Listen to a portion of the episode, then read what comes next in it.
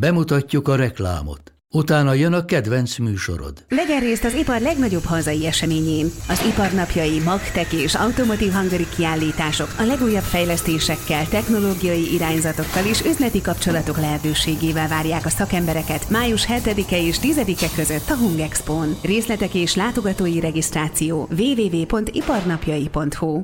Vége a reklámnak, jön a műsor.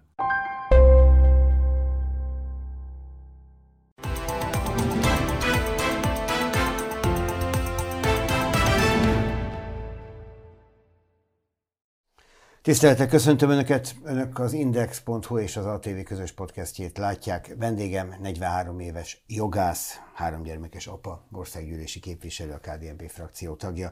Sok korábbi hivatal után most a Belügyminisztérium parlamenti államtitkára és miniszterhelyettes. Rétvári Bence, örülök, hogy itt van. Szép napot kívánok!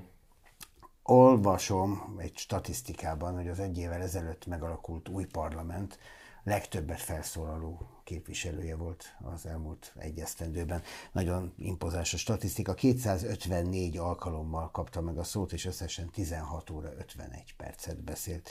Azért ez nekem igazából azt mutatja, hogy olyan területeket visz államtitkárként, amik a leggyakrabban kérdezett és témaként működő területek, egészségügy, oktatás, alapvetően a Belügyminisztérium dolgai ezen kívül.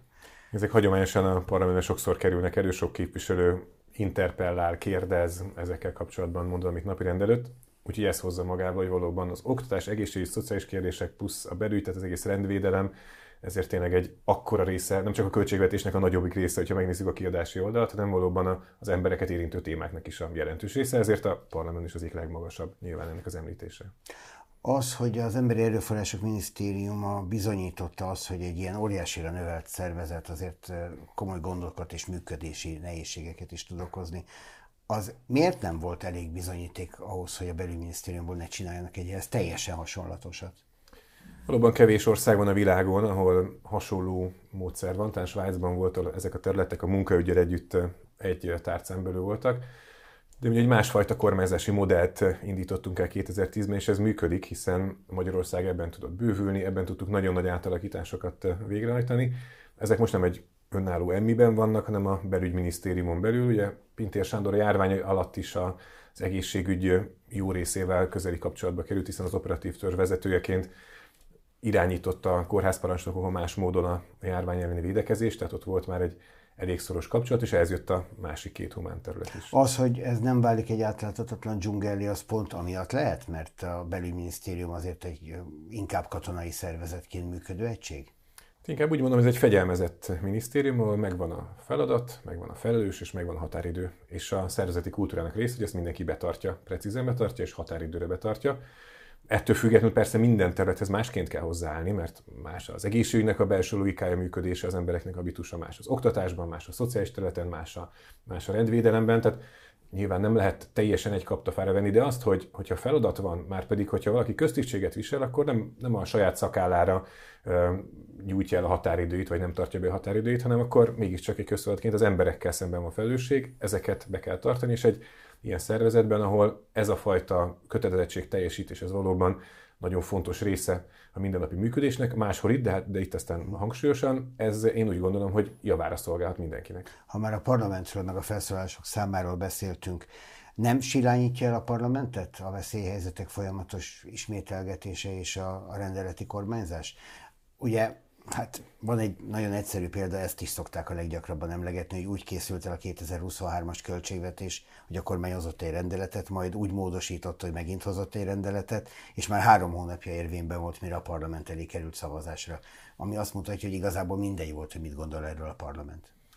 Azért, hogy a parlament is megvitathatta, de valóban itt egy rendkívüli időszak volt. Először a járványhelyzet miatt, nem kell magyarázni, és aki megnézte az elmúlt években az energiárak hogyan alakultak már a háború kirobbanása előtt, hogyan kezdtek iszonyatos mértékben emelkedni, és az energia nyilván mindennek az alapja, ez is azt mutatja, hogy ez egy rendkívüli helyzet. Ettől függetlenül a parlament folyamatosan ülésezett, a költségvetés megtárgyalta, ezen a héten is van ülés. Hát megtárgyalta, bocsánat, csak nincs értelme igazából arról beszélgetni, ami 3 hónapja érvényes, és már réges-rég túl vagyunk a határidőkön. Mivel mindig vannak módosulások egy-egy javaslat, ezért mindig érdemes róla tárgyalni. mondhatná valaki azt is, hogy teljesen fölösleges, mert minden országban a kormány többség beterjesz javaslatokat, és a kormány többség elfogadja. Ez nem csak Magyarországon van így, hát minden országban általában a javaslatok többségét a kormány terjeszti be, évtizedek óta, nagyon régóta, és általában a kormány többség el is fogadja, és valami változás van a kettő között. Így működik a parlamentarizmus mindenhol a többség alkotja a jogszabályok elsőprő többségét. De itt még a kormány többség sem nagyon tudott beleszólni. Tehát, hogyha én kormánypárti képviselőként ülök a parlamentben, pont úgy zajlik a fejem fölött, mint hogyha ellenzékiként. Nem, ez azért nem így van, hiszen a kormánypárti képviselők nyilván frakcióülésen máshol javaslataikat előadják, megpróbáljuk egyeztetni. Nyilván van egy időszak a járvány előtt, amikor egy könnyedebb időszak volt. Magyarországon is máshol is, amikor több szabad forrás állt rendelkezésre, jobban lehetett bővülni. Most pedig 4000 milliárd forintot, ugye 4000 milliárd forintot megemelkedett rezsiszámlára fordítunk. Azért hasonlítsuk össze két számot. Az országunk megemelkedett rezsiszámlája 4000 milliárd forint egy év alatt, a tavalyi évben.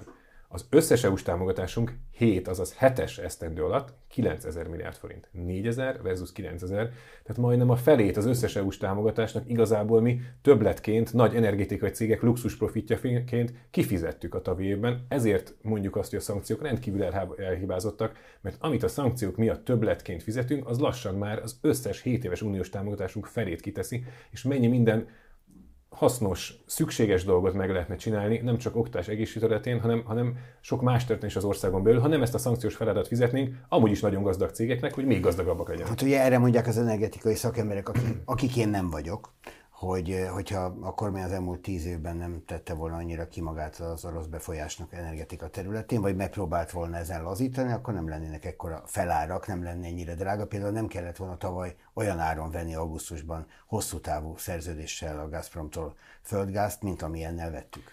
Ugye 6 országgal kötöttük össze Magyarországot összességében, és ezeknek az első többségét az elmúlt 10 évben tettük, csak Szlovéniával nincs interkonnektor, minden más irányba a Ukrajnán, Oroszország fölé érkező irányon kívül minden más irányba még kibővítettük a lehetőségeinket. Tehát amit lehetett megtenni, ezt megtettük. Hát csak most egy kicsikét kapkodva. Nem. Ez az elmúlt 10 év politikája. Tehát amire azt mondta a baloldal, hogy pénzkidobás, hogy vasra meg betonra költ 100 milliárdokat az ország, ezek a gáztározók voltak, meg ezek az úgynevezett interkonnektorok, tehát összekötöttük magunkat északi, déli, keleti, nyugati és más irányba is. A legkisebb határszakaszunk a szlovén, ott nincsen, de reményünk szerint majd ott is lesz, pontosan azért, hogy minden irányból tudjon jönni, és azt nem építettük volna ki tényleg így a Balkán irányba, akkor most nagyon nagy bajba lennénk, hiszen onnan tud most a legtöbb energia jönni Magyarországra, amiket az előző években építettünk, és amikor támadják itt a magyar-szerb kapcsolatoknak a megerősítését, akkor pontosan azoknak is köszönhető, hogy most az az irány, honnan jön Magyarországra az energia, és ezek teljesen valótlan vádak, aki azt mondja, hogy nem történt ebben örölépés, hiszen, ahogy mondom, 6 országgal van összekötetés Magyarországnak, csak az a probléma, hogy maga az energiahordozó, az viszont Oroszország területén van. Olvastam mindnap a hírekben, hogy most már India Európa legnagyobb energia forrása. Hát mert ott játsszák ki a szankciót. És Indiának pedig ugye nagyon nagy mértékben Oroszország lett a beszállítója, tehát lehet nagyobb köröket írni mindenfelé, meg mi is képíthetünk most már 6 irányba interkonnektorokat, de mégis az ásványanyag, a nyersanyag az Oroszország területén van.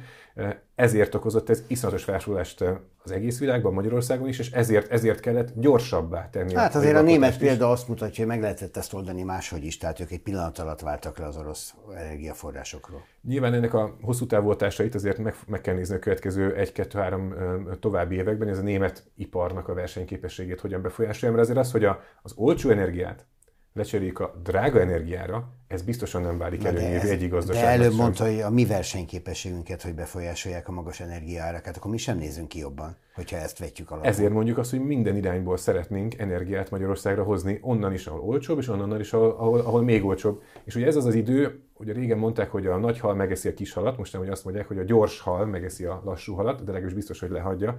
A mi előnyünk az elmúlt 10 évben, az pontosan ez a gyorsaság volt.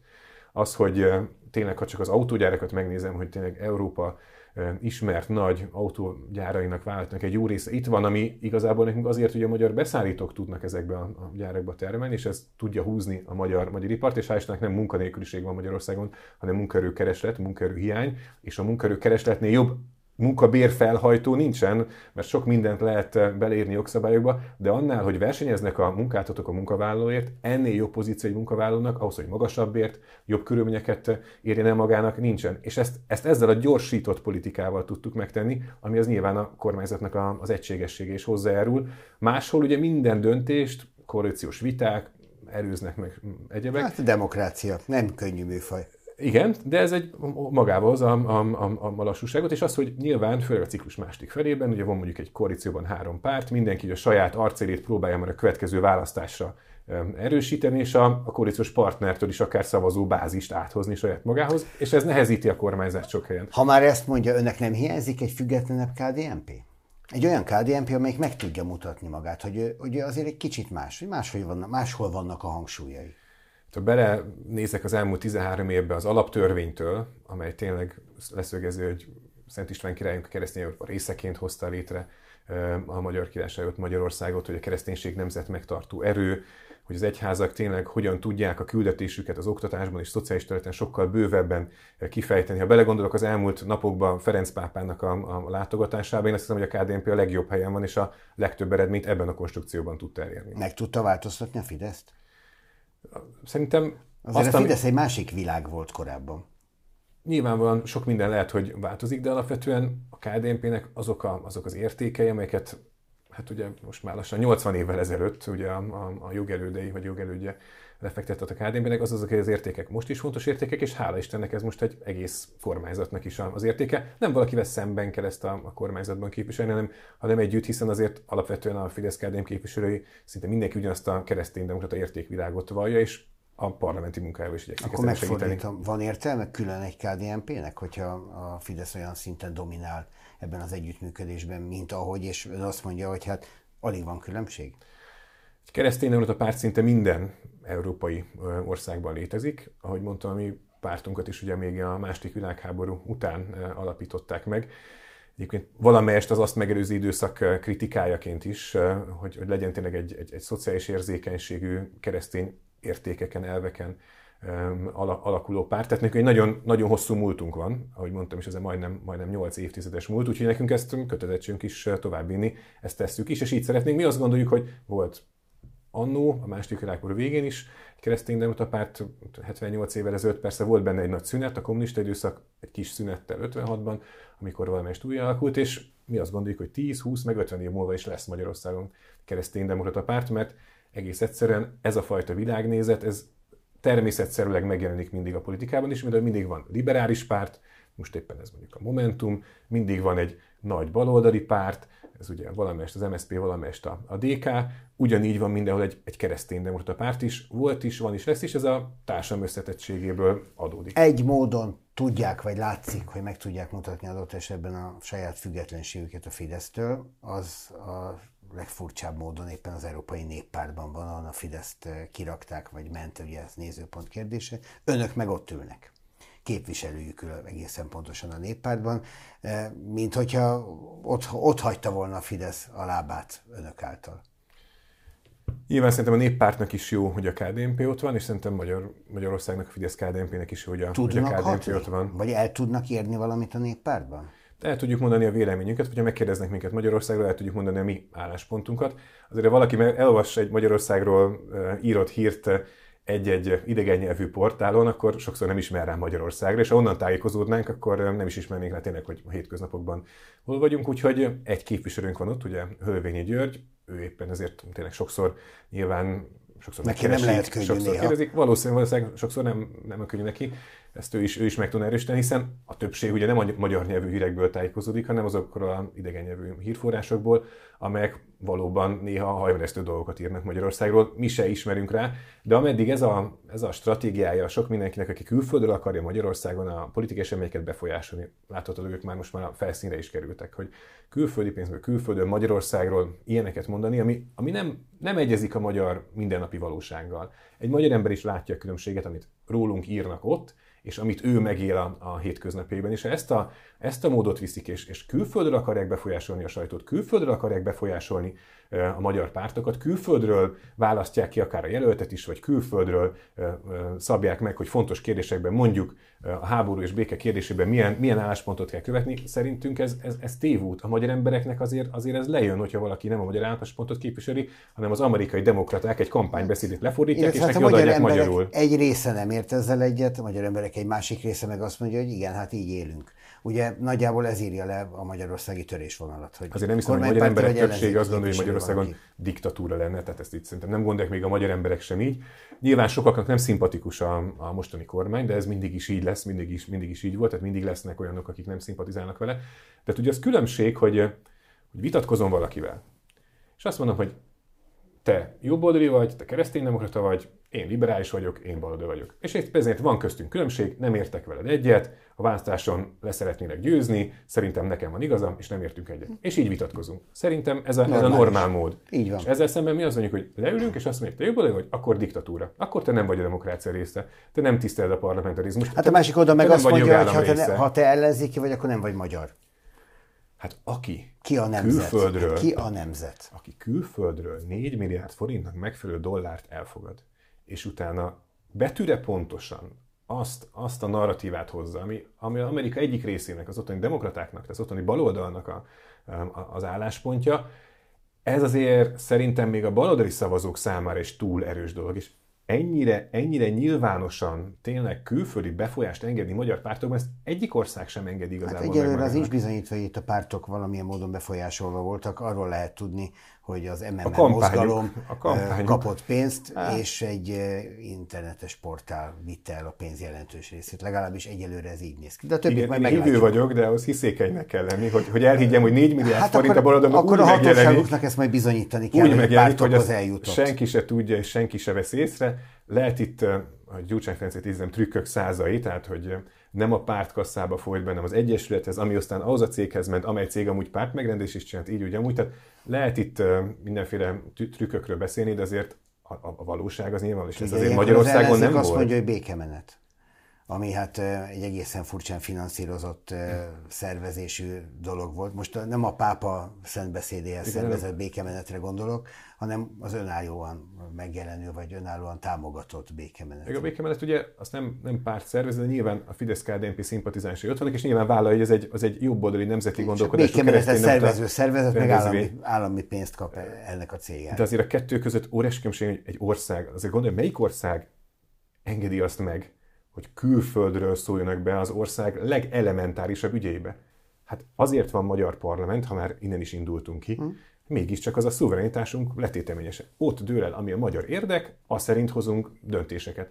Nyilván vitatkozhatunk sok mindenről, de az alapvető érdekben ugye egyet kérten is az, hogy a legalapvetőbb kérdéseket külföldről diktálják valakinek, és nyilván, ha valaki fizet neki, akkor utána elvárása is vannak. Azért ez nyilvánvaló, hogyha valaki nem kicsi pénzt ad, 4 milliárd forint, ez nem kicsi összeg. Ha valaki ennyi pénzt küld, akkor azért valamit kérni fog. Úgy beszélünk erről a 4 milliárdról, mintha ezzel el lehetne dönteni ma Magyarországon egy választást, miközben tudjuk mind a ketten, és szerintem a kedves nézők is, hogyha ítélnek, hogy hát azért a 4 milliárd forint az eltörpül különböző kampánypénzek. Akkor minek fogadták el?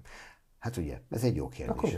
Ez egy jó kérdés, ezt próbáljuk mi is meg. Szerintem egyébként látható lehet, hogy valakinek kis minoritás, kicsi pénz, de azért elfogadták. Ezt a hitelességi rontást nagyon nehezen... Miért van nálunk, ugye demokrácia, parlament azt mondja, miért van nálunk veszélyhelyzet és rendeleti kormányzás, miközben olyan országokban nincs, amelyek közvetlen kapcsolatban vannak az oroszországi határok megléte miatt, Oroszországgal és Ukrajnával is egyúttal. Tehát Litvániában nincs, Lengyelországban nincs. Ugye Járványnál is mindenki láthatta, hogy ugye folyamatosan ülésezett a parlament, és amikor véget ért a veszélyhelyzet, akkor a parlament elé került az összes jogszabály. Volt, amit közben is, ugye, törvényként is megjelent a parlament előtt, ami pedig nem. A végén volt egy ilyen nagy, eléggé sokrétű törvény, amelyben benne volt, hogy ezeket fenntartom törvényként, ezeket nem tartom fönn sehogy, ezeket meg módosítom, és úgy tartom fönn törvényként. Tehát mindenki láthatta, ez ki lett próbálva, nem azért, mert ki akartuk próbálni, hanem azért, mert demokratikus így hozta. Tehát nem fordítva ülünk a lovon? Tehát meghoztam minden döntést, itt van, nézzétek meg. A döntés egy részét meghoztam, hiszen a parlament most is folyamatosan ülésezik, ezen a héten is, múlt héten is, jövő héten is. Törvényjavaslatokról szavaztunk ezen a héten is, meg majd fogunk a következő hetekben is törvényjavaslatokról szavazni. Feles törvényről is szavaztunk ezen a héten, kétharmadosról is szavaztunk ezen a héten.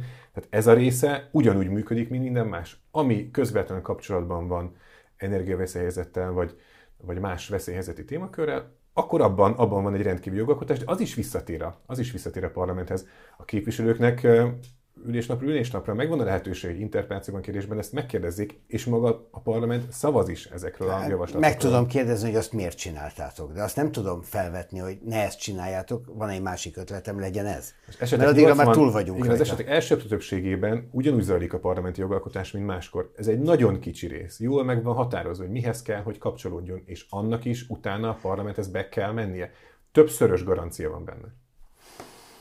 No, hát akkor nézzük azokat a témákat, amik a belügyminisztériumhoz tartoznak, annak miniszterhelyettese, parlamenti államtitkára. Itt van például rögtön az egészségügy kérdése. Az embernek az az érzése, hogy ez egy olyan toldozás, ami az egészségügyel zajlik, látva azt a rengeteg problémát, ami megoldatlan, ami hát egyfelől a rendszerváltás óta megoldatlan, másrészt most az elmúlt 10-12 évben gyakorlatilag folyamatos problémát jelent. A kórházak alulfinanszírozásától kezdve, ugye most 33 milliárdnál tartunk az első negyed év után, ami egy horribilis összeg, talán ilyen sok soha nem volt. Egészen a várólistákig, amikor a betegeknek hónapokat, sokszor éveket kell várni egy műtétre. Ezek változatlanul megoldatlan kérdések. Miért nem lehet ezen úrrá lenni?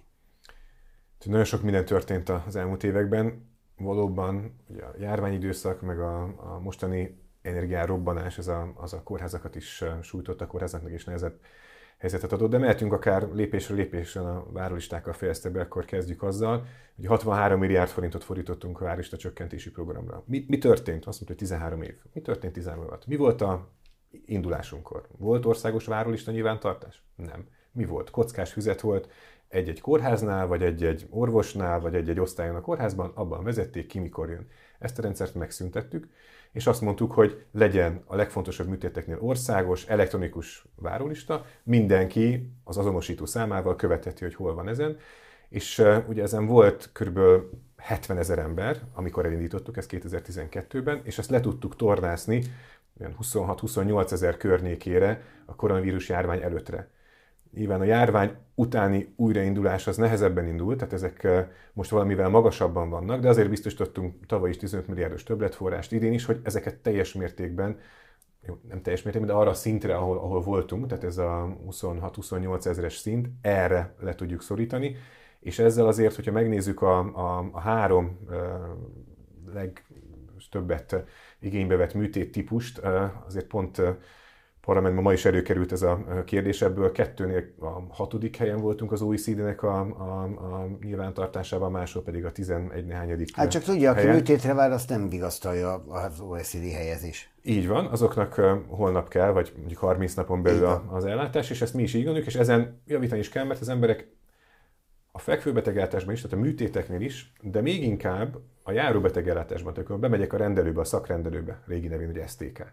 Amikor oda bemennek, ott nem értik, hogy miért kell ennyit várakozni. És ez az a legfontosabb feladat, ami tényleg föltornyosult a járvány után, amin nekünk úrrá kell lenni, és az egyik legfontosabb feladat az idei évre, az pontosan az, hogy itt lépjünk előre. Ez pénzkérdés?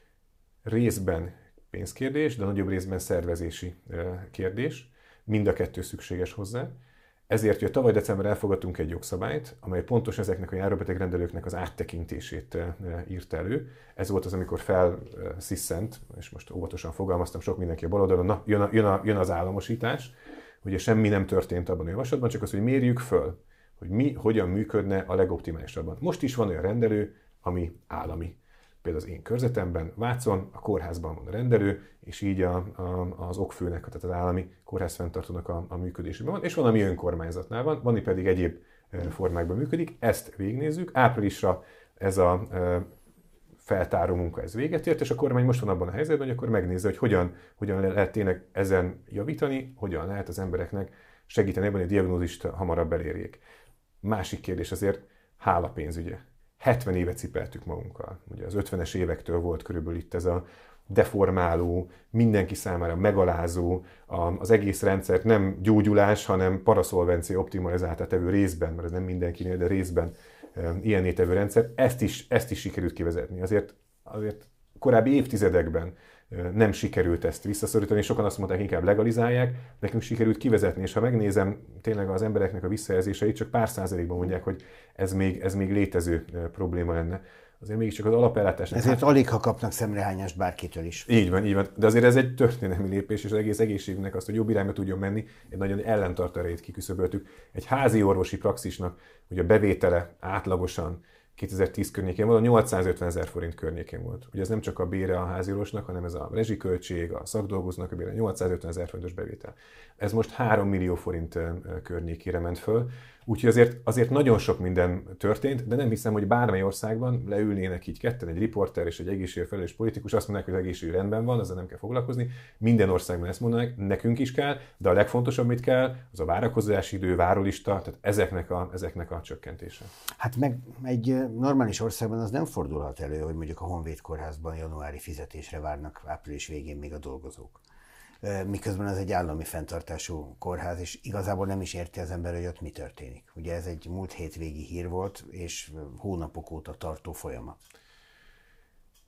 Itt ugye nyilván el kéne vegyünk a konkrét esetet, és akkor tudnánk rá konkrét azt mondani, de volt egy váltás, ugye, egy fenntartó váltás, a korábbi HMS körből bekerült a kórház elsőprő többsége a normál állami egészségügyi körbe, és nyilván vannak olyan munkaidő keretes bérelemek, amelyeket nem minden hónapban, hanem valamilyen átlag elszámolásban fizetést nem kapnak. Így van, és ezért az, ami nála megjelenik, ezekből az okokból lehet valami más, és ez az átállásnak köszönhető. De aki egyébként dolgozik általában a kórházakban, ők mindenképpen megkapják. Nem tudom önnek mondani, hogy egyik vagy másik esetben a Honvéd Kórház sok ezer dolgozójából kinek milyen adminisztratív problémája történt, de ez nem azért van, mert a Honvéd Kórház bármilyen is fizetésképtelen lenne, hanem azért, mert lehet, hogy valamit az általáskor valaki valamilyen szerződést nem írt alá, hogy valamilyen olyan jogviszonyban volt korábban, amihez képest be kéne lépjen az egészségügyi szolgálati jogviszonyba, és abban a jogviszonyban kellene, hogy folytassa a tevékenységét, amit ugye most már a Honvéd Kórházban is vinni kell. Ez másként volt december 31-ig, ez volt az egyik utolsó kórház, amelyik csatlakozott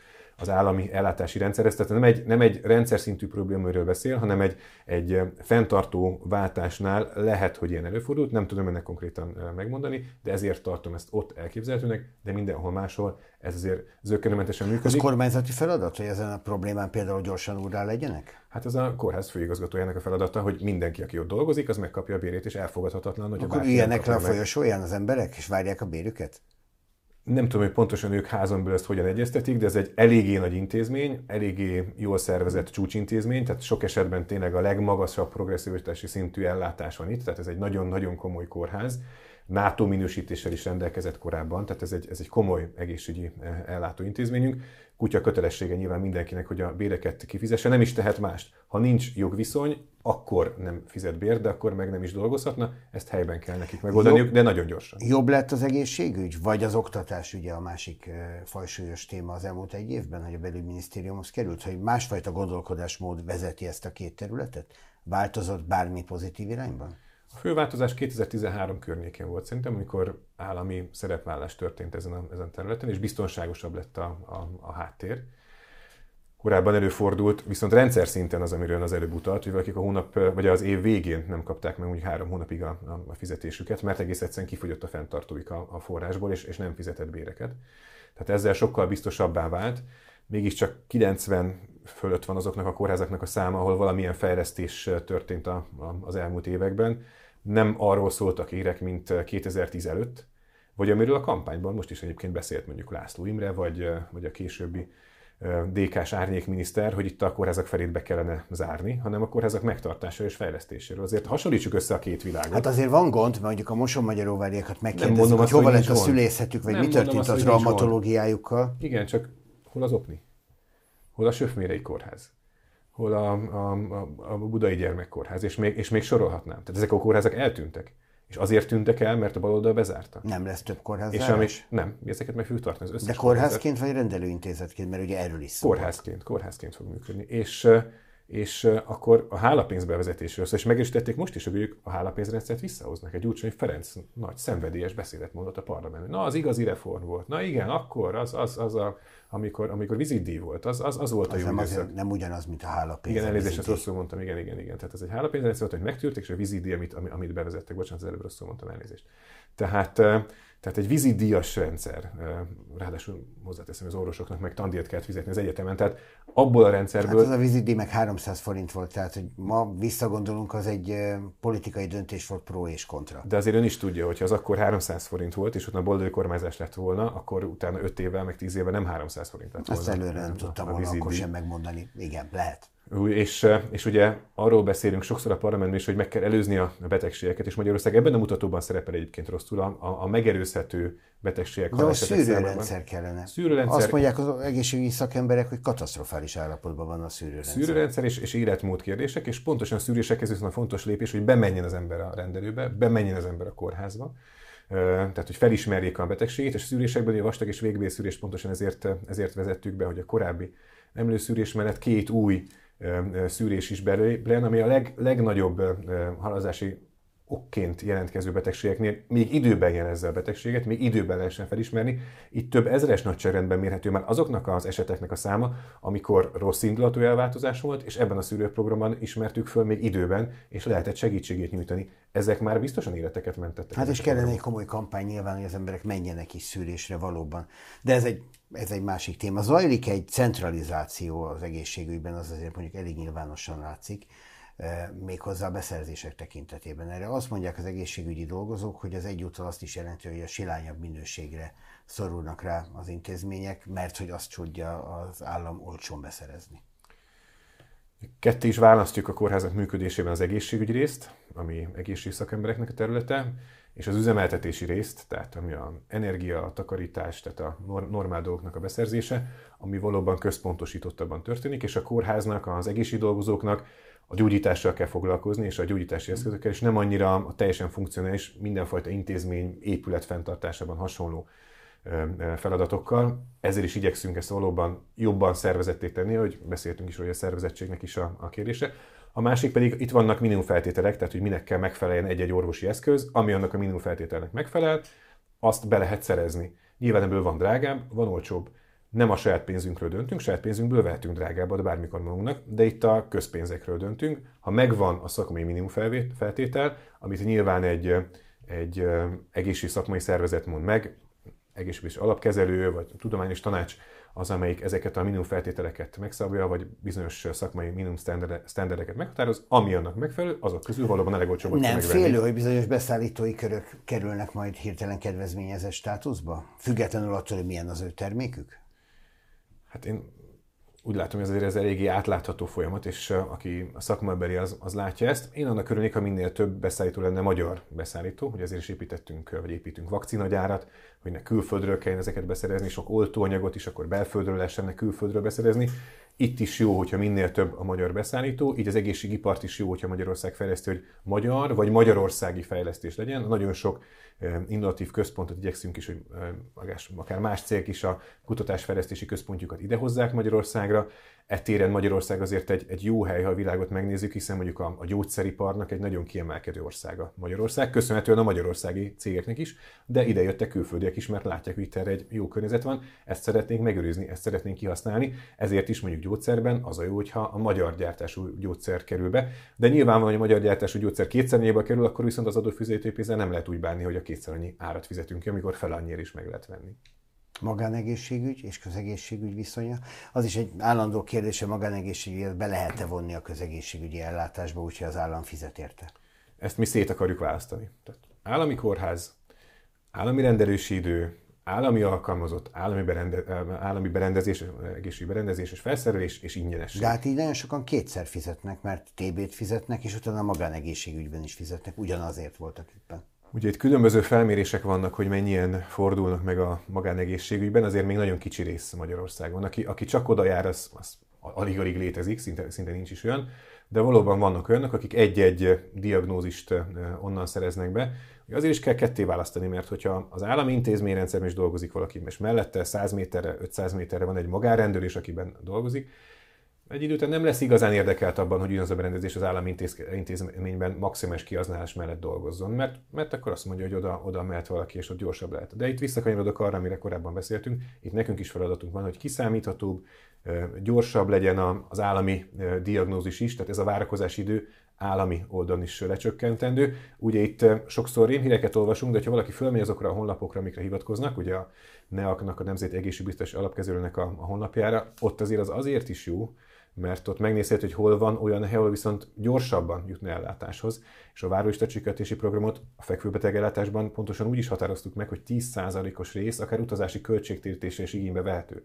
Tehát az én városomban 4 hónapot kell várjak, de a szomszédvárosban csak 2 hónapot kell várjak, akkor átmegyek oda. Az állam az átmenetelnek a költségét is a teljes beavatkozás 10%-áig fedezi is, pontosan azért, hogyha valahol van egy gyorsabban működő ellátás, oda menjenek, vagy az is kialakul sok helyen, hogy én az XY doktorhoz szeretnék kerülni. És ezért XY doktornál nagyon hosszú lista feladatodik.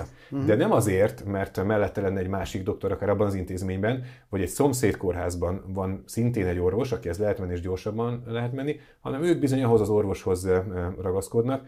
Mi úgy gondoljuk, az államnak nem a bizonyos orvost kell mindenképpen mindenkinek kell garantálni, hanem az ellátást. A megfelelő szintű ingyenes ellátást, hogy minden hamarabb oda jussanak, és itt azért ez népszokásunk, valljuk meg. De nyilván a bizonyos orvos mellett leginkább az ellátás minősége szokott szólni. Vagy amit gondolnak róla a már gyógyult betegek. De azt mondják, hogy ez tényleg egy szokásunk, hogy azt mondjuk, hogy inkább kivárom a több időt bizonyos orvosnál, de ebben a rendszerben azért van rugalmasság, hogy más orvoshoz felmegy, akkor lehet, hogy hamarabb kerül sorra. Beszéljünk az oktatásról. Felteszem azt a kérdést, amit oly sokszor szoktak hallani, hát ha kapok egy újszerű választ rá. Mi az akadálya annak, hogy a pedagógusok bérét ne 10%-kal emeljék meg, ahogy az történt, hanem jóval magasabb összeggel, miközben az állam Vodafont akar vásárolni, megtette, vagy repülőteret vásárolna, arról megtárgyal, ami irgalmatlan sok pénz. Mi úgy fogadtuk el az Európai Unióval, az Európai Bizottsággal a megállapodásunkat, hogy idén január 1-ével növekedjen a pedagógusoknak a bére. Ugye 561 000 forint szeretnénk, hogyha ez lenne a pedagógusoknak az átlagbére január 1-ével. De a bizottság nem fog tiltakozni, hogyha az magasabb lesz. És valóban nem fog tiltakozni, de ez az összeg, ez a magyar költségvetés része. Ennek már réges-rég itt kell lenni. Ez a magyar embereket megilleti, a magyar pedagógusokat megilleti.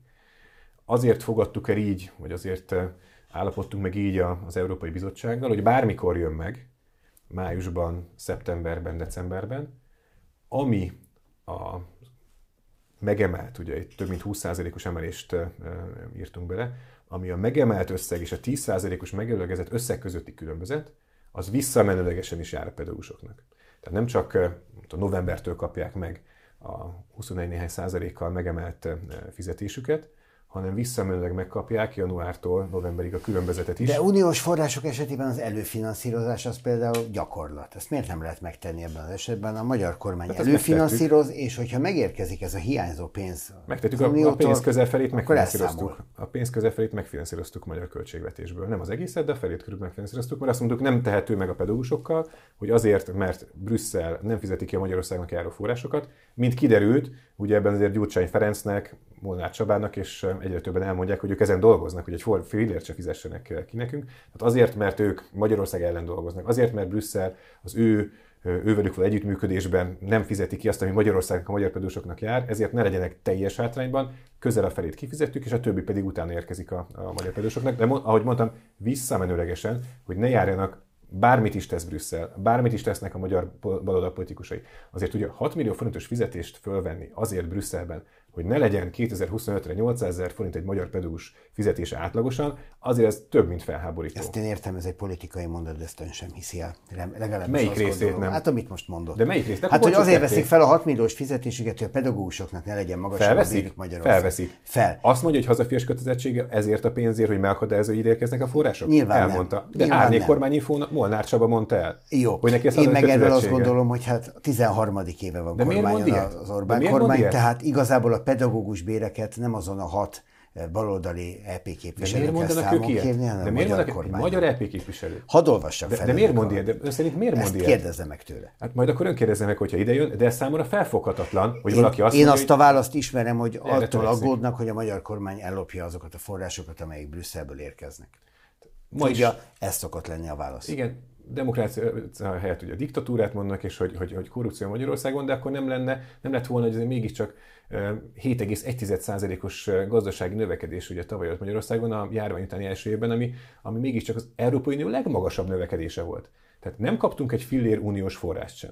Ők azt mondják, hogy minden pénzt ellopnak, de akkor hogy lehet, hogy uniós forrás nélkül szerintük mindent átható korrupcióval a legnagyobb mértékű gazdasági növekedés Magyarországon volt. Ha ellopnák a pénzeket Magyarországon, akkor nem lenne magas gazdasági növekedés, akkor nem lehetett volna levinni a személyi jövedelemadót, akkor nem lehetett volna családi típusú adózást bevezetni, ami az egyik legkisebb adóterhet jelenti a magyar családoknak, a magyar embereknek, hogy összehasonlítjuk más erőt. Tudja, amikor az ember lombkoronya sétányt lát egy település kellős közepén lomb és korona nélkül, akkor elgondolkozik rajta, hogy milyen ország ez valójában, és hova lesz a pénz. Akkor ez homlokára csap, hogy ilyen hogyan lehet, valóban, de hogyha megnézi az országnak a számait, mondjuk a 7,1%-os gazdasági növekedést, akkor viszont azt látja, hogy ha egy országban mindent átható korrupció lenne, ott nincs ilyen mértékű emelkedés.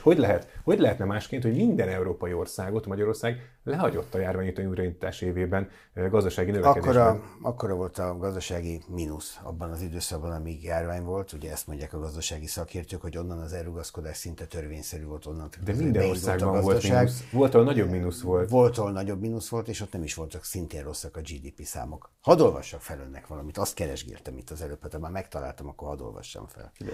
A kormány és a parlament nem fog egy oldalon bevezetni a pedagógusok munkaterheit növelő, a meglévő szakmai autonómiát korlátozó vagy a szakma vonzerejét csökkentő szabályokat. Ilyen intézkedésre kizárólag a legnagyobb pedagógus szakszervezetekkel folytatott érdemi társadalmi párbeszéd alapján, különösen a szerzett jogok tekintetében konszenzusra törekedve kerülhet sor. Pontosan. Ezt ugyanabban a dokumentumban írtuk, amiben beleírtuk, hogy visszamenőlegesen akarjuk kifizetni a pedagógusoknak a pedagógus béremelést. Ezt még az EMI állította elő ezt a dokumentumot, ez így van. Az Európai Bizottságnak küldte el az Emberi Erőforrás Fejlesztési Operatív Program Plus nevű programcsomagot. Ez a programcsomag tartalmazza a pedagógusok béremelését, és ehhez képest van most egy olyan vita a szakszervezetekkel, ahol ők azt állítják, hogy voltak éppen szóba sem állnak velük, és azt a bizonyos státusztörvényt a fejük felett tiltakozásuk ellenére akarják beiktatni a rendszerbe. Ha ez így van, akkor ez ellenmond azzal, amit a kormány vállalt a bizottság felé. Be van nyújtva törvényjavaslat? Nincs. Az volt a legutolsó hivatalosnak látszó kommuniké a kormány részéről, hogy június 1-től akarják érvényesíteni. Tehát nincs benyújtott törvényjavaslat. Június 1-ével érvénybe lép. Tehát egy be nem nyújtott törvényjavaslatról beszélünk, ezt szögezzük le. Tehát a társadalmi egyeztetés fázisában vagyunk.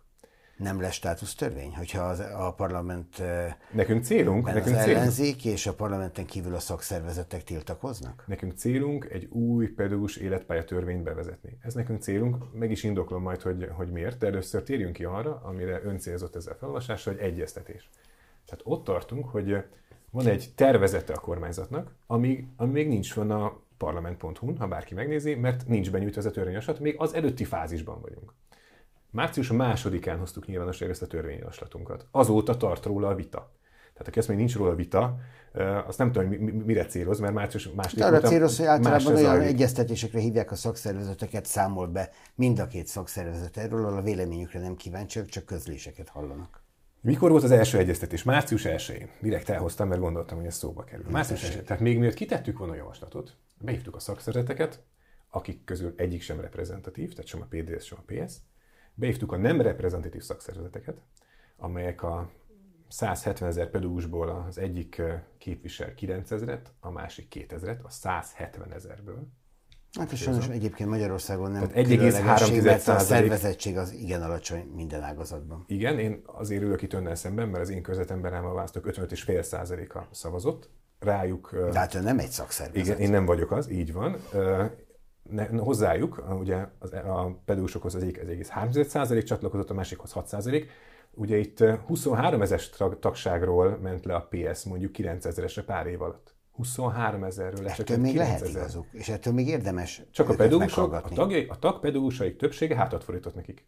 Tehát lehet, hogy igazuk van, de 23 000-en voltak 10 éve. Most még maradtak 9 000. De látja, ez milyen faramúcia, az orvosi kamarával meg nem akarnak igazából együttműködni, amelyiknek pedig 80%-os a arra szervezettsége. Is szíves, de hogy nem működnénk együtt. Hát, hogyha az orvosi kamarának véleménye van, azonnal azt mondják, hogy az politika. Miközben szakmai. mondja az orvosi kamara. Nagyon sok javaslat az orvosi kamarának bekerült azokba a törvényjavaslatokba, amiket az orvosi kamara egyébként ellenzett. És a szakszervezetek javaslatai, csak a pedagógusoknak bekerülnek? Ezt azért tisztázzuk, hogy mondjuk a PSZ-nél a tagjaik többsége hátat fordított nekik, és a 23 000-ből leolvadt 9 000-re. Mindenki eldönt, hogy miért, nekem van egy... Ez nem egy gyors folyamat, ez egy 30 éves folyamat. Nem, ez az elmúlt éveknek a folyamata. Tehát ez nem a rendszerváltástól napjainkig. De mi azt mondtuk, hogy igaz, hogy a tagjaik többsége hátat fordított nekik. Igaz, hogyha összeadom az összes taglétszámukat a kettőnek, együttvéve sincs meg a reprezentatási küszöb alja sem, de mi leülünk velük és egyeztetünk. Az elsőt március 1-én tartottuk, hogy megbeszéltük, hogy hogyan fog zajlani az egyeztetés folyamata. Március 2-án nyilvánosságra hoztuk a dokumentumot, ezután behívtuk őket egyeztetni március 6-án, március 13-án, március 16-án, március 17-én, április 12-én, április 21-én, április 25-én, és május 2-án is benn voltak, és megvan az időpontja a következő találkozónak. Április 12-én mondta Kisfaludy László oktatás és felelős államtitkár helyettes ezen az egyeztetésen, hogy mindenképpen beterjeszti a kormány, és mindenképpen életbe lép június 1-től a státusztörvény. Akármit is mondanak a szakszervezetek, ez milyen egyeztetés? Folytathatom az egyeztetések sorát. Tehát az egyeztetések 63 vitatott pontból 45 esetben a BM részben vagy egészben elfogadta azt, amit a szakszervezetek mondtak. 63-ból 45-ben egészben vagy részben elfogadtuk, 18 kérdésben van vita. De nem csak a szakszervezetekkel ültünk le, így sok pár szem közt, hanem összehívtuk a Nemzeti Köznevelési Stratégiai Kerekasztalt. Ott is egyébként ott vannak a szakszervezetek. De ott nem csak ők vannak ott. Ott vannak a fenntartók, ott vannak a pedagóguskar, a munkáltatóképviselő, tudományos élet, szülői szervezetek, diákszervezetek. Egyeztetünk a diáktanácssal, behívtuk a magánfenntartókat, behívtuk az egyházi fenntartókat, összehívtuk az Országos Köznevelési Tanácsot is. Minden szervezetben ezt a javaslatot megvitattuk. Tehát aki azt mondja, hogy nincs érdemi egyeztetés, annak nem tudom, mi az érdemi egyeztetés. És tudja, mi előzte meg ezt a törvényjavaslatot? Ugye egy nagyon széles körű digitális és személyes egyeztetés ugye az elmúlt fél évben.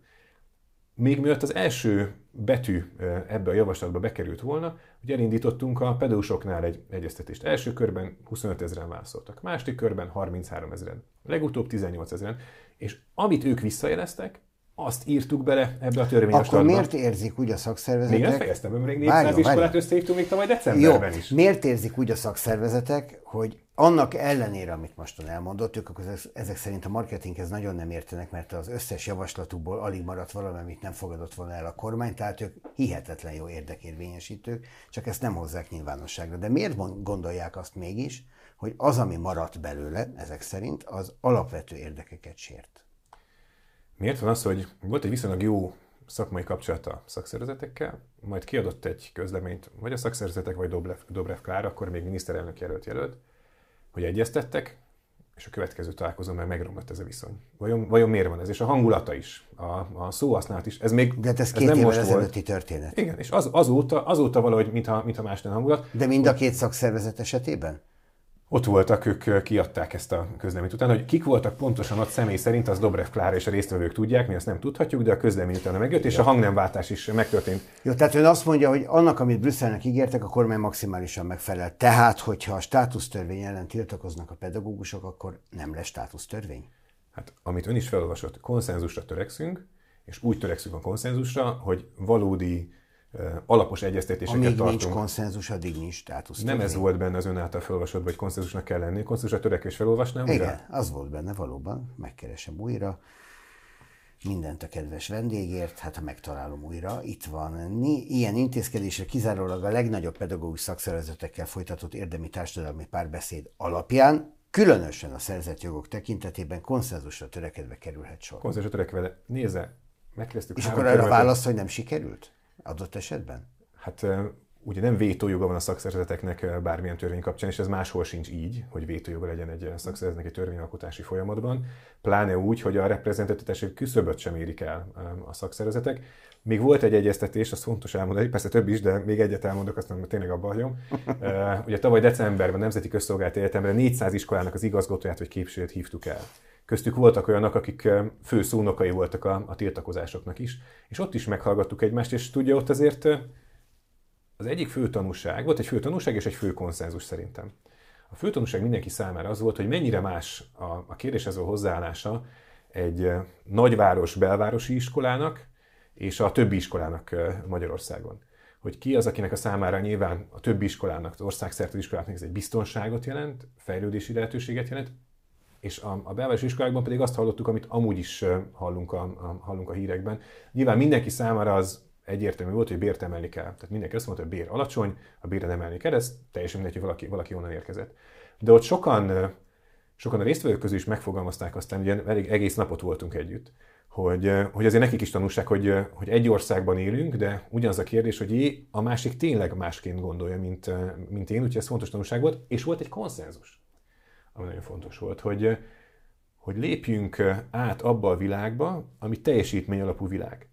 Tehát, hogy a pedagógus bérét, azt ne csak a végzettség szintje, főiskola vagy egyetem, és a pályán eltöltött évek száma, tehát az életkor határozza meg, hanem a teljesítmény is. Legyen lehetőség arra, hogy akinek 22 órája van, hanem 26, az többet keressen. Emlékszik, amikor az orvosoknak drasztikusan a Covid kapcsán és időszakában megemelkedett a bére. Ott is számtalan olyan módosítás volt, amire lehet, hogy békeidőben az orvostársadalom azt mondta volna, hogy ezt köszönöm szépen, inkább nem kérem. De olyan volt a helyzet, és közben olyan bért társult hozzá, hogy azt mondták az orvosok, hogy próbáljuk meg. Nem úgy kéne csinálni itt a pedagógusoknál, és igen, jó, akkor emeljük meg ezt a bért olyan magasra, amiért érdemes pedagógusnak lenni.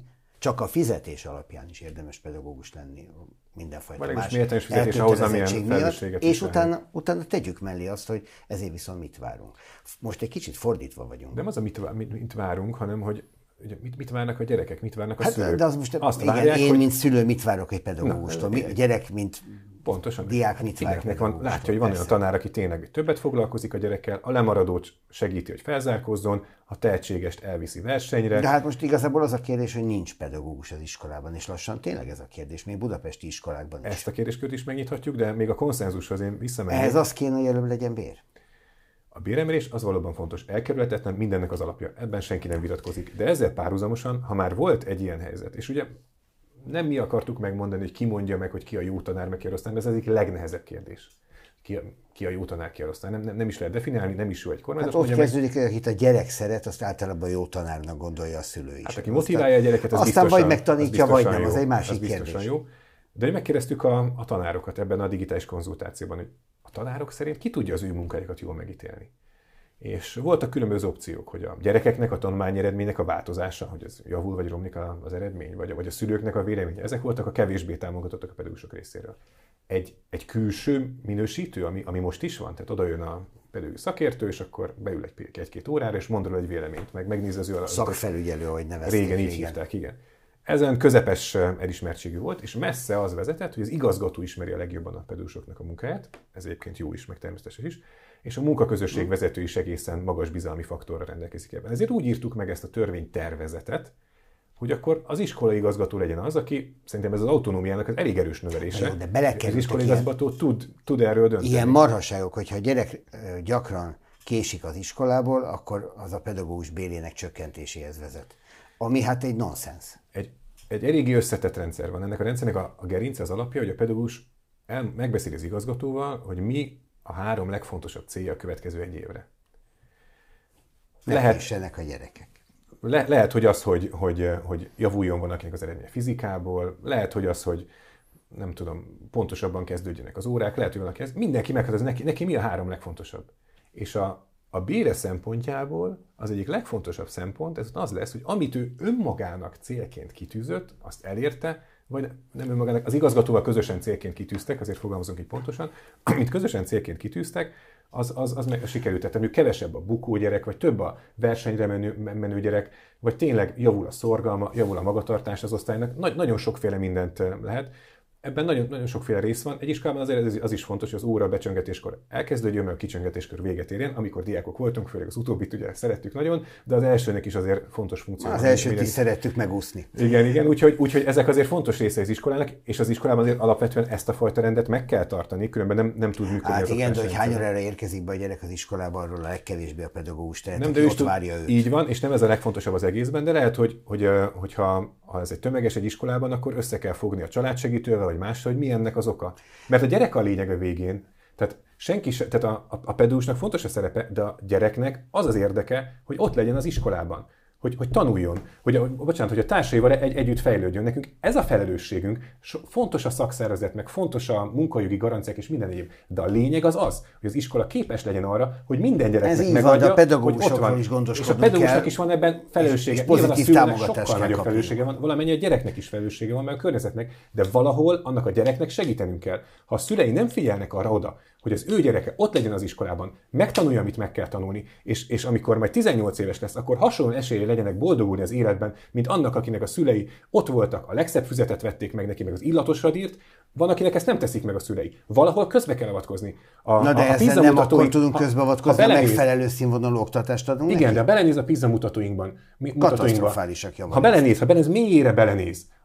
A magyar elitnek a gyerekei ott vannak, mint a szingapúri gyerekek átlaga, ami a csúcs teljesítmény egyébként a PISA környékén. Ha megnézi a magyar nagy többséget, az hogy hozza az európai átlagot. Nem ezért vannak néha alacsony mutatóink, bár a mutatóink az elmúlt mérésekben egyébként nőttek és javultak, hanem azért vannak, mert van egy olyan része az országnak, ahol a gyerekek már elveszítik 3 meg 6 évesen a lehetőségeket arra, hogy teljes életet éljenek.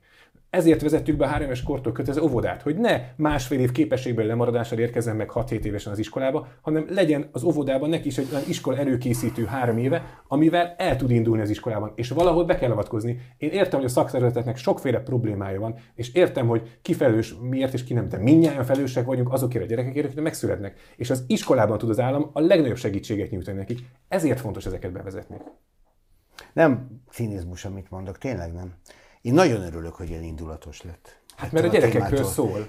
Mert hogy ilyet nem szoktam látni kormánypárti megszólalóktól, azt szoktam látni, hogy a szakszervezetek érvelnek így, és ez egy alap lehetne. Tehát meg lehetne ugyanígy, nyilván indulatosan vagy kevésbé, de ezt meg lehetne normálisan vitatni, hogy mi visz előre. Ez miért nem működik? Biztos tudna működni, lehet, hogy javítani lehet ennek körülményeit, de ezt kell lássuk. Én tényleg jó pár évet töltöm, hogy nem engedhetünk el gyerekeket. Azt mondja, hogy nem reprezentatívak, oké. De pár tízezer pedagógust akkor is képviselnek. Ha nem díjfizető pedagógusok, még akkor is, mert lehet, hogy nem fizet, de egyetért. Ezt nem tudjuk meg soha, vagy nagyon nehéz megtudni. Ők is képviselnek pedagógusokat, nyilván nem velük szemben képviselik őket. Nem, én tudja, kivel ülnék legszívesebben? Persze velük is leülünk, mert kötözettségünk is benne van a fizetésünkben, le kell velük üljük, ez a feladatunk. És hát nem ahogy mondtam, 45 esetben is fogadtuk a javaslatokat, mert jó javaslatuk volt 45 esetben. Ők a médiában... Éljenek a szakszervezetek, látja? A 18-a fognak foglalkozni a médiában, amit nem foglalkoztak el, és szerintem ez egy politikai játszma, most nem akarok ebbe belemenni. Ők is a... Már belement az előbb Dobrevezéssel. Tudja, van 62 olyan iskola, aki, hát nincs átfedésben azokkal, akiket a médiában hallunk, aki meg azt mondta, hogy régen ezt ilyen kerettanternek hívják, most egyedi eltérés, akik meg azt mondták, hogy kipróbálunk valami újat. Valami olyat, ami vagy azért, mert ez egy speciális csoport, a gyerekek azért, mert jobban lemaradnak, vagy valami művészeti képzésben, vagy egy innovatív módszert kipróbálunk a mi iskolánkban, és hát ezzel a magyar oktatást tudjuk fejleszteni. Szerintem a legfőbb partnereink ezek kéne legyenek. Mert én látom azokat, akik igazából valóban politikai szólamokat mondogatnak, de se baj, ő dolguk, ők teszik, ezért fordult el tőlük szerintem a tagságuk is, mert látták, hogy politikai szereplők, nem szakmai szereplők, de vannak olyanok, akik tényleg innovatívak, akik elmentek az oktatási hivatalba, figyeljetek, mi így próbálnánk meg a gyerekeket jobban oktatni, mint most az átlag. Na ők az igazi előremutatója magyar oktatásnak. Amikor azt mondja a szakszervezetekre, hogy politikai szereplők, akkor azt is megkérdőjelezi, hogy azt a hány pontot fogadtak el a javaslataik? 45-63. Az a 45 pont az szakmailag megalapozott volt. Márpedig ezek szerint az volt. Tehát tételezzük fel, hogy a maradék 18 esetében is van valami, amit ők komolyan gondolnak szakmailag is. Hadd kérdezzek valamit, és akkor ezen kicsit... Bár erről a 45-ről beszélnénk nyilvánosan. Na, miben sikerült a szakszervezetnek és a kormánynak együtt javítani az iskolák helyzetén, és ezáltal a gyerekeken is. Március 31-ig kellett volna a pedagógus béremelést a parlament elé terjeszteni egy törvényjavaslat formájában. Ez nem történt meg. Ez vajon miért? Nem sikerült. Ugye az Unió engedte el ezt a határidőt, ezt a március 31-ét, mi készen álltunk rá, meg is volt a... Ettől még meg lehetett volna tenni. Meg is volt a javaslatunk, a szövegünk. Ugye ebben azt írtuk volna, hogy megemeljük valóban a magasabb mértékben a pedagógus bért, ugye ez 3 év alatt 75%-os béremelés, 800 milliárd forint EU-s forrás, 5600 milliárd forint hazai forrás egyébként, ha 2030-ig nézem a teljes időtartamon. Tehát, hiszen nem csak azt, hogy 25-ig emeljük a bért, hanem 25 után amennyivel emelkednek a bérek, annyivel emeljük a pedagógus bért is. Tehát itt azért elég hosszú időtartamra szeretnénk tényleg biztosra tenni a pedagógus béreket, és azt mondtuk, hogy a 10%-os béremelést elfogadtuk abban a költségvetésben, amit ön már utalt, amit a kormány elfogadott korábban, és amint megjönnek az uniós források, ezt akkor kiegészítjük 24-25%-ra, tehát egy magasabb összegre. Az unió ezt nem fogadta el, ő azt mondta, hogy először fizessük ki, és ne várjuk meg azt, hogy ők mikor utalnak, mert ők vagy utalnak, ugye, vagy nem utalnak. Ebben a vitában egy nagyon fontos dolog történt most a parlamentben. Ugye elfogadtuk a legfontosabb horizontális feltét, tehát az igazságügyel kapcsolatos brüsszeli tárgyalásoknak az eredményét, tehát mostantól nem mondhatja azt Brüsszel, hogy nem fogadtuk el. Ezt a törvényjavaslatot a parlament elfogadta. Június 1-én hatályba lép. Ez a szupermérföldkő, ugye így hívják a... Az egyik, igen, a 27-ből valóban. Ez a szupermérföldkő. Tehát ez nem egy mérföldkő, ez egy szupermérföldkő, ez egy horizontális feltétel. Tehát vannak még ágazati feltételek, amelyek egyes területekre vonatkoznak. De ez minden területre vonatkozik. Ezzel a törvénymódosítással mi most teljesítettünk mindent, amire azt mondta Brüsszel, hogy ezek történnek, akkor jöhet a pedagógus béremelés fedezete. Úgyhogy mi ezt elfogadtuk. Napokon belül a közlönyben megjelenik, június 1-én hatályba lép. Semmi akadálya nincsen, hogy júniustól az Unió utalja annak a 800 milliárd forintnak az idei évre eső részét, amiből most akkor mi júniusban vagy júliusban nem csak a megemelbért, hanem az előtte levő 5-6 hónapnak a bérkülönbözetét is tudjuk utalni a magyar pedagógusoknak. Akkor tehát lesz törvény is, ami ezt alátámasztja? Mi természetesen csak azt úgy léptetnénk hatályba, amikor az Unió óvatosan utal, értem. De az Unió meg ezt nem fogadja el, de most szerintem ezt fölírja ez a szupermérföldkő, úgyhogy mostantól kezdve nincs akadály. Legyen így. Egész Európa biztonságára veszélyt jelent a szervezett bűnözés keretein belül működő embercsempészek tevékenysége. Ezt öntől idéztem. Előtte pedig az osztrák külügyminisztérium, sőt a külügyminiszter maga tette olyan megjegyzést, hogy a Schengeni egyezmény voltaképpen érvénytelen lehetne, mert hogy Magyarország a Románia felől érkező migránsokat nem állítja meg. Magyarország igyekszik minden illegális migránst megállítani. Ugye Románia felül érkezik, egyébként hozzáteszem, hogy az ukrajnai menekülteknek is körülbelül a fele, tehát körülbelül 1 millió embernek segítettünk Ukrajnából. Na jó, de ők legálisan érkeznek olyan módon, hogy jelentkeznek a határon. Igen, van, aki úgy érkezik, van, akinek pedig mi teszik legális az érkezését, pontosan azért, hogy mindenki, aki háborúra menekül, az ide tudjon érkezni. Tehát ebben Magyarország eléggé kiterjesztően értelmező, a Szent Atya is találkozott ukrajnai menekültekkel, meg is írt egy osztrák lap, hogy a Szent Atya találkozott Magyarországon azokkal az ukrán menekültekkel, akiket Magyarország nem fogad be, ami önmagában már a címadásban is egy belső ellentmondás volt, de ezt most zárójelbe tenném. Tehát Ukrajnából nyilván mindenkit befogadunk továbbra, és segítünk több tízezer embernek, a mai napon is gondoskodik az ellátásáról Magyarország.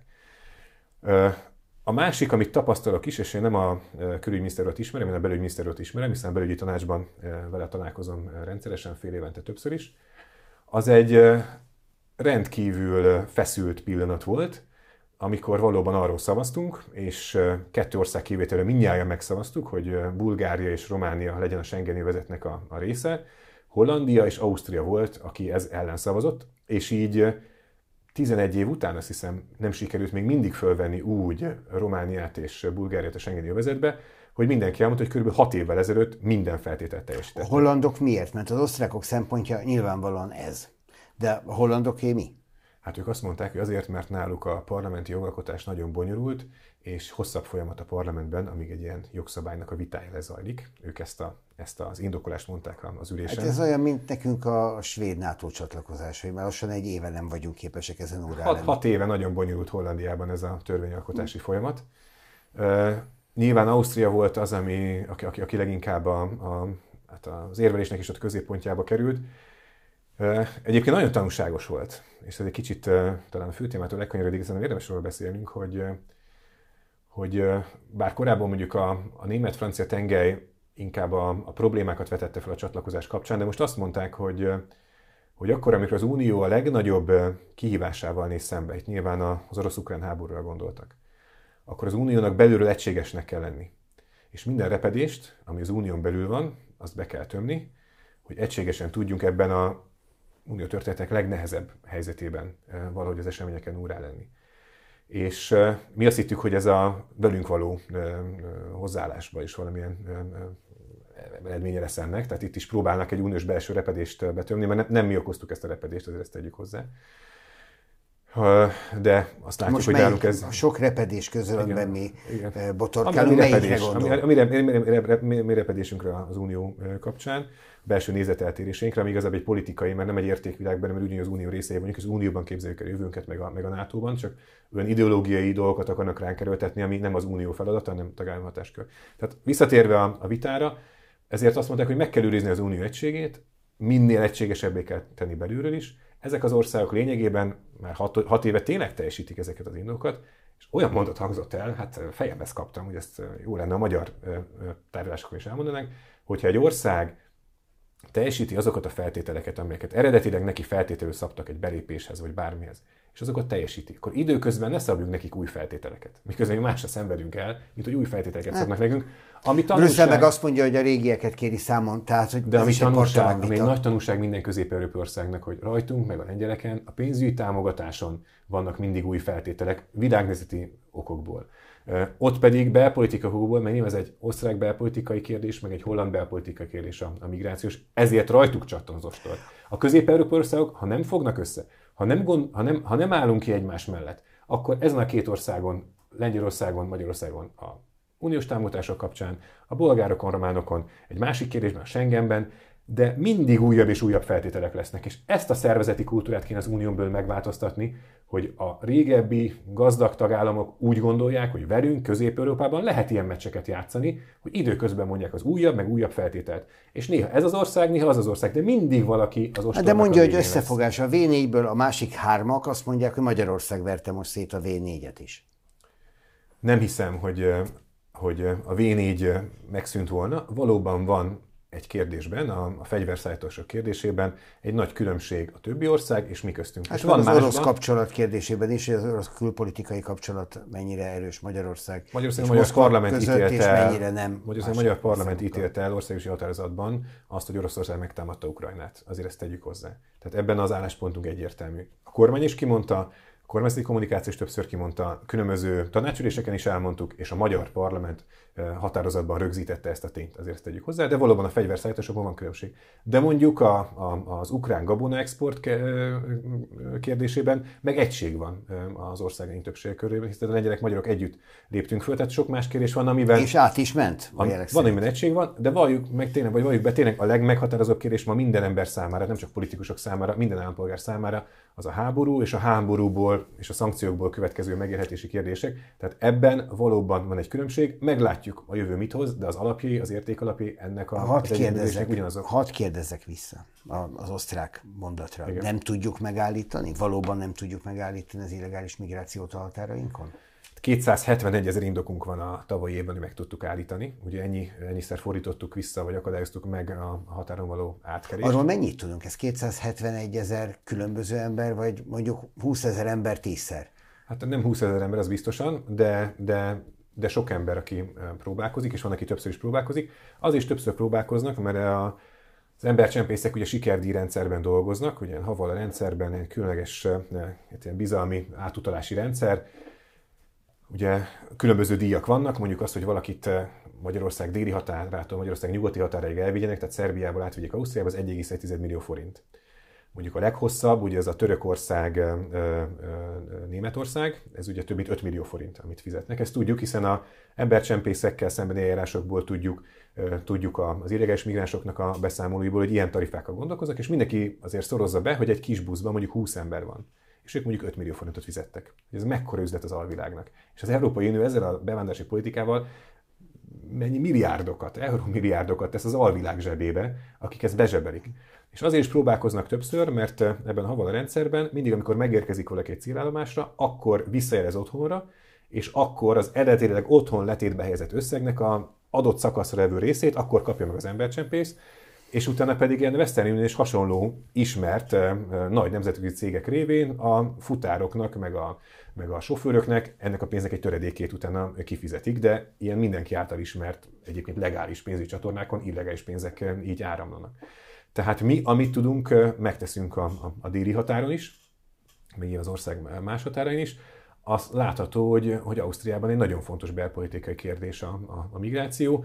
és a belpolitikai álláspontjuk határozta azt meg, hogy ideiglenes határellenőrzést vezettek be, amit más országok is megtesznek, de igazából egyetlen egy határt kellene ellenőrizni a szárazföldön, Törökországnak a határát az Európai Unióval, Bulgáriával és Görögországgal, és odavinni embereket, közös, európai. Erre volt kezdeményezés, hogy ez valódi legyen. És ennek még nagyon jó példát is csináljuk, hiszen osztrákok, magyarok, szerbek együtt védjük a szerb-déli határt, közösen. Ezt nem csak itt kéne megcsinálni, ahogy egyébként de jöttek osztrákok, meg V4 országokból a magyar déli határhoz is egyébként a korábbi években van, aki most is ott az osztrákok ott vannak duplázott létszámmal. Hát ezt kéne nem 3 országnak megtenni, hanem az összes uniós tagországnak megtenni az unió első külső határán. Kerítést építeni, ott lenni, megakadályozni. De amíg át lehet járni az unió határain, csak a magyarok védik meg a határt, addig a migráció az továbbra is ugyanilyen ütemben fog jönni. Idén is már 40 000-en próbáltak átjönni a magyar déli határon. Azt mondja, hogy nem reális az osztrák szemirányása, nem belpolitika? Belpolitika, hiszen Ausztria elmondták, hogy megtelt. Tehát a befogadó állomások is megteltek, és nyilván az embereknek az érzete. És azt mondják, hogy felülünk telnek meg, mert a magyar hatóságok nem állítják meg őt. Hát ha van ország, aki mindent megtesz, az mi vagyunk. Ha esetleg segítenék abban az osztrákok, mert segítenek is egyébként részben, hiszen segítettek egy közös nyilatkozatot megfogalmazni Aténban még februárban, 15 ország fogalmazta meg, hogy az Unió járuljon már hozzá a külső határvédelemnek a költségéhez. 650 milliárd forinttal tartozik nekünk az Unió. Ugye a pedagógus béremelés 3 év alatt, 75%-os béremelés, 800 milliárd forintot fordítunk rá uniós forrásból, meg ez hozzáteszünk nemzeti forrást is. Ezzel még nem tartozik. 650... Most teljesítettük a feltételeket, igen, most mondtam. Jó, de csak a nagyságrendeket, hogy megnézzük. 650 milliárd forint, amivel nekünk az Unió határvédelem miatt tartozik. 650 milliárd forint. És a pedagógus béremelés összesen ad majd 3 év alatt 800 milliárd forintot. Óriási összegről van tehát szó a határvédelemmel is, azért, hogy a magyar emberek biztonságát megőrizzük. Hogy Magyarország ugye a világ 13. legbiztonságosabb országa. Ezt a 650 milliárdot miért nem tudjuk elhozni? Mert nem adják ide. Ha tartozás. Hát mert nem adják ide. Azt mondják, hogy ezt nem, ők nem hajlandó kifizetni Magyarországnak. Hát akkor nem tartoznak. Szerintem mindenképpen, hát politikai értelemben mindenképpen tartoznak, hiszen az unió külső határát védjük. Szerződéses értelemben is tartoznak? Szerződéses értelemben nem, de mi megírtuk neki a levelek, legalább a felét fizessék ki, és erre visszajött az, hogy kifizették 1,3%-át, körülbelül 1,2% között. Ez egyre kisebb arányos összeg, hiszen minden évben még 30 milliárd forint a határvédelem. Értem, tehát akkor ez nem úgy tartozás, hogy valóban tartoznak, mert szerződésünk volt, hanem azt gondoljuk, hogy ennyi nekünk járna, adjátok ide. Nem úgy szerződés alapján, mint hogy az FO pluszban tartoznak a pedagógus béreknek az időarányos részével, az egy szerződés alapján való tartozás, itt viszont morális értelme vagy politikai értelme tartoznak Magyarországnak, a magyar embereknek. Végezetül, miközben köszönöm ezt a beszélgetést. Most már 2014 óta miniszterhelyettes, hol az MI-ben, hol most a Belügyminisztériumban. Nincs meg az ambíció önben, hogy lépjünk már előre? Tehát most már ne helyettes legyek, hanem legyek már miniszter? Én nagyon jól érzem magam, ott vagyok. 3 kicsi gyerekünk is van, az emberek velük is foglalkozni kell. Én nagyon örülök tényleg, hogy tényleg az ember ennyiféle helyen jogászként kipróbálta magát, és tényleg én szeretem azt, amit csinálok. Én sosem iszom kávét, de amikor belépek a parlamentbe, az ülésterembe, akkor olyasmi érzés van, mint amikor valaki összeg 1 vagy 2 kávét bedob. Tehát tényleg egyrészt a helynek is a szelleme, azért mégis felelősséget viselünk tényleg 10 millió magyar emberért, meg egy 15 milliós nemzetért oda belépni, az egy felelősség. Nagyon, nagyon szívesen csinálom, és érzem tényleg, hogy az ember ott igyekszik a maximumot kihozni magából, és én úgy gondolom, hogy ez egy nagyon fontos évtizede volt Magyarországnak, és én ennek részese lehettem az arab törvény elfogadásától tényleg a legutóbbi napokig a Szent Atya látogatásáig. Én nagyon örülök, hogy ilyen időszakban államtitkár lehettem. A Belügyminisztérium parlamenti államtitkára, miniszterhelyettes Rétvári Bence volt a vendégünk. Köszönöm szépen. Én is köszönöm. Önöknek pedig a figyelmet, jövünk legközelebb is, a konkrétannal. Viszontlátásra.